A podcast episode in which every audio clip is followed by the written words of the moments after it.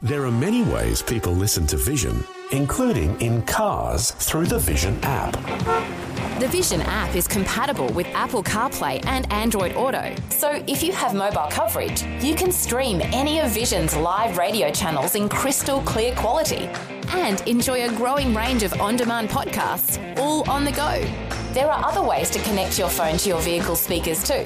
You can see detailed instructions when you Google ways to listen to Vision. However and wherever you listen to Vision, you can be sure that the announcers, programs, and music will help you look to God daily. Life, culture, and current events from a biblical perspective. 2020 on Vision. Let's turn our attention to Christians and online dating. Well, it's not unusual that Christians might be divided on the issue of online dating and how we best honour God in the area of romantic relationships. There will be, of course, pros and cons for online dating. The unknown always offers the possibility of dangers in getting to know total strangers. For some, there's the risk of becoming completely consumed with the idea of finding a perfect match as well as cost considerations, and of course, there's the security of your personal information. But the trends will show that in a gig economy, meeting online has become the most popular way for couples to connect. There's a number of Christian dating sites operating in Australia, but today, some attention to an initiative that comes from the UK that's launching in Australia and that introduces people through online speed dating. Paul Ryder leads SALT, a Christian dating app that focuses on giving Christian singles a convenient way to identify their best match. Paul's joining us from the UK. Hello, Paul. Welcome along to 2020. Oh, good morning, Neil. Thank you for having me. Happy New Year. Thank you, Paul. Hey, SALT coming to Australia. You're already happening there in England and in Wales, in Scotland, in Northern Ireland. Uh, what's going to happen as SALT gets established in Australia?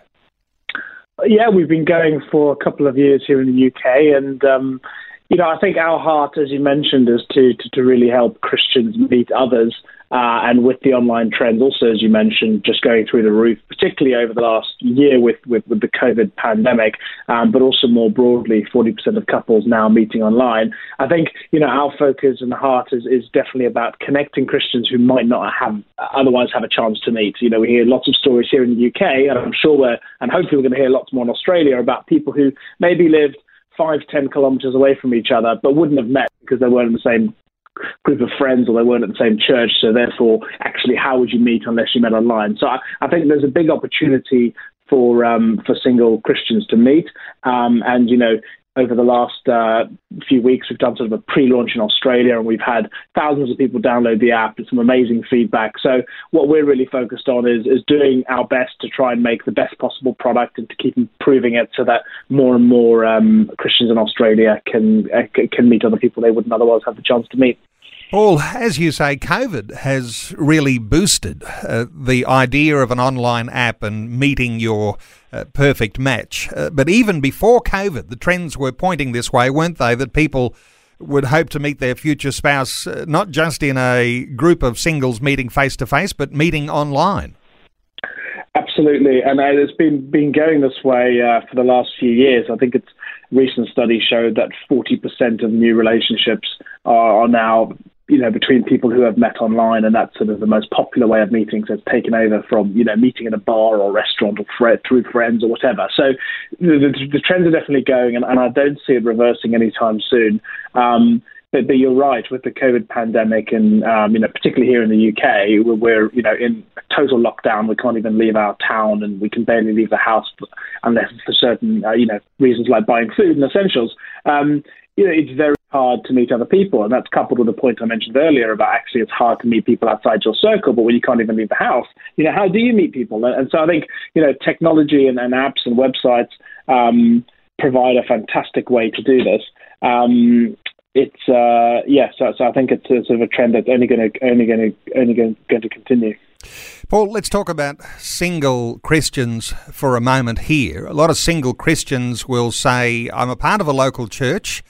That's where I'm mm. expecting to meet my partner. And in some ways, if I go outside of my local church or if I go onto an online dating site, uh, somehow or other I'll not be faithful to this idea that uh, you know God is going to send my perfect match along to me in my local church. Do you hear sorts of sentiments like that when people are discussing online dating? Definitely, and it's sort of I think it's probably I'm married and have been for a few years, but it's sort of something that I, I myself have wrestled with through the dating and singleness process because, you know, for a start, there is the point you just made about you know not trusting God, which is which is a really good one, and it's sort of it's, it's a very difficult balance in, in, in dating and singleness, and also in so many other parts of life where we I, I think as Christians we need to be active and you know um, I think St. Ignatius was remarked, you know, do everything as if it relies on us and pray as if everything relies on God. And it's that sort of that, that, that daily tension about taking active steps and doing things. For example, if you were just wanting to meet someone in person, you'd, you'd maybe attend um, particular singleness groups or courses, or you would go to some social events, or you would, you know, go to parties with friends of friends or whatever. So, in a way, we're always taking steps to be active, and I, I, I think you know going online can just be an extension of that. It's another step we're taking, and it's another tool. Similarly, like all of the other technology we use, you know, we, we use so much other technology, um, both through the church context and setting, but also just in, in, in our day-to-day lives through work and everything else. And I think online dating can be an extension of that. But I think you know, the word you use there about sort of an expectation, perhaps, I think that's a, that's a really key one because I think if we step from all of this, it's really important that the way that we're approaching singleness and this whole journey of, of maybe discerning whether we want to meet someone and then how we meet them and then how we build a relationship, those are all really important points. And I think, you know, all of those things need to be submitted to God. And I think it's really important that we do discern when is the right time for me to date. What are the things that I'm prioritizing? And it's bringing in your friends and family and trusted people to, to talk about this journey and to share your journey that you're going on. Um, because, you know, I don't think we're called to do these things as individuals and alone. So I think, you know, talk to others. Um, you know, we certainly see it as a as an active step that one can take alongside everything else we're doing. Um, it just needs to be held in the right in, in the right balance. And, and also, I think it, it, it's incumbent on us as Salt to make sure that we're creating a product that really supports that uh, and, and helps get the balance right and helps value people in their true and whole identity as, as, as, as children of God um, and not just as some sort of product or commodity and something to be swiped on on a screen, a photo or something like that. So I think there's a big role that we need to play in that, but I also think you know there's a there's, there's a big responsibility for individuals as Christians to um, to be offering all these things up to God and then to you know discern what's best for them. Uh, great advice for singles to involve your closest family members in the journey because that actually, isn't it, uh, Paul, a real safeguard because of some of the dangers that you will often hear about about online dating mm. apps.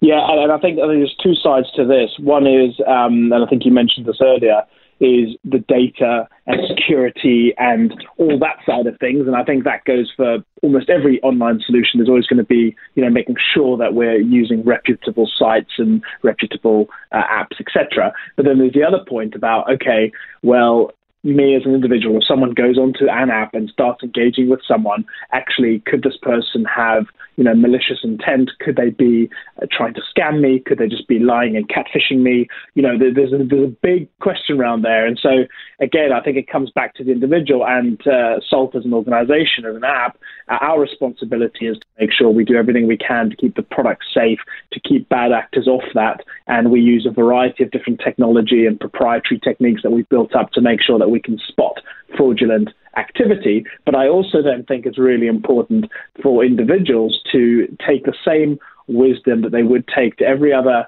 you know, inverted commas real life scenario if you go out to uh, a coffee shop or to a bar or something you're going to really be you know thinking through the process. So i think you still need to discern okay who am i talking to? What are they saying? Let's piece together the elements. Let's share it with a friend because again a different perspective can be really helpful about you know someone's intentions or who they might be. And then it's a case of you know not not not sort of falling in love and spending the next three months just talking to someone on a messaging app, but rather, you know, if you feel like there's a bit of a click within the first few days, uh, maybe even a week or something, jump on a video call, jump on a WhatsApp call, a Skype, a Zoom, whatever. Um, and, you know, lots of apps are looking at building video calling and voice calling into the apps to save security there. So I think there are lots of things that need to happen, but I think, you know, us as individuals, we still need to attach the same wisdom and discernment to every step that we take online as we would do in any other aspect of our life. Paul, so many Christian believers, and those especially who are committed to following Christ and putting Him first, they don't want to get the relationships of their lives wrong. And so, this idea of being unequally yoked uh, oftentimes is a very high concern because dating a non believer is often uh, one of the worst mistakes, can take you away from your commitment to Christ. Uh, this idea of being equally yoked, uh, is there advantage here in what you've got? coming onto your app very soon for Australians, and that is this idea of online speed dating, uh, the opportunity to uh, to really get to know someone before you actually meet them in person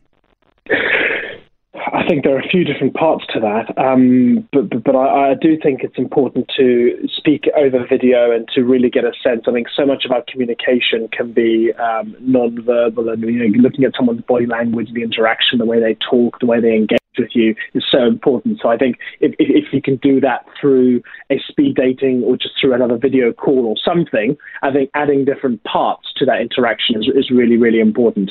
Um, but as far as the being equally and unequally yoked, I think, you know, I think this this and it's a great question and it's a concern for many. I think it, it, it starts way before this dating scenario. If we take a few steps back as individuals, again, how are we approaching singleness and how are we approaching dating? What are our expectations and what are those expectations founded on? And I think that's really important. And and so I think there's a, a real approach that we all need to take. And but but at the same time, you know, depending on the the geography and the location, depending on the church numbers here in the UK, um, it's well documented and there's research to show that there's a there's a gap between the number of men and women in the church. You know, 60-40 and far more women.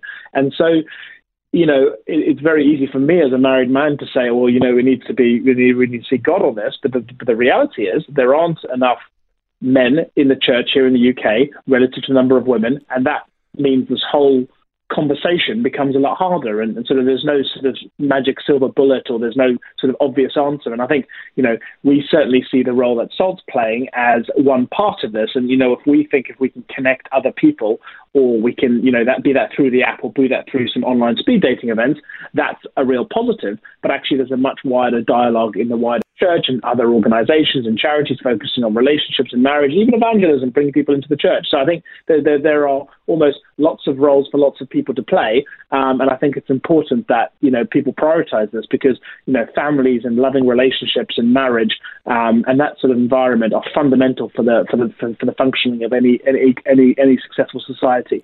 Um, if we look at here in the UK, we, we spend 50 billion pounds a year is the cost of breaking relationships and broken relationships and marriages. So, you know, that's more than we spend on defense, and that's down to relationship breakdown. So, this is a big issue. Um, and I, you know, sorry, I don't have specific data about Australia, but I can imagine, you know, there's some, some, some similarities to draw there. So, getting the stuff right is important. But, you know, for anyone who's listening here who's part of a church or an organization, this is a much bigger conversation that I think we need to be having so that we can support um, uh, Christians to be, as you say, equally yoked. It is a big conversation. It is a very big issue. It's like a minefield that you've got to negotiate uh, to find your lifelong partner, your lifelong mate, spouse. Uh, husband yeah. or wife, yeah. and uh, and of course, even when you are starting on uh, the same foundation, uh, yes, you're both Christians. Uh, you've still got the differences between who's in the shallow end and who's in the deep end, and so all sorts of things. And there are dangers, of course, that need to be negotiated. And great advice, Paul, when you said go on the journey with those who are closest to you, those trusted family friends. Let me give the way that people can be connected in this new Christian dating site. It's an app which you can find in your App Store and Play Store. It's Salt Christian Dating. S A L T, SALT Christian Dating. It's been happening for a number of years in the UK. It's now active in Australia. And, and just before I let you go, Paul, uh, this whole uh, online speed dating that you've got as a real identifier for SALT, uh, that's not happening just right now, but it's about to launch here in Australia. Absolutely. So we, we, we, we built this during the first lockdown here in the UK.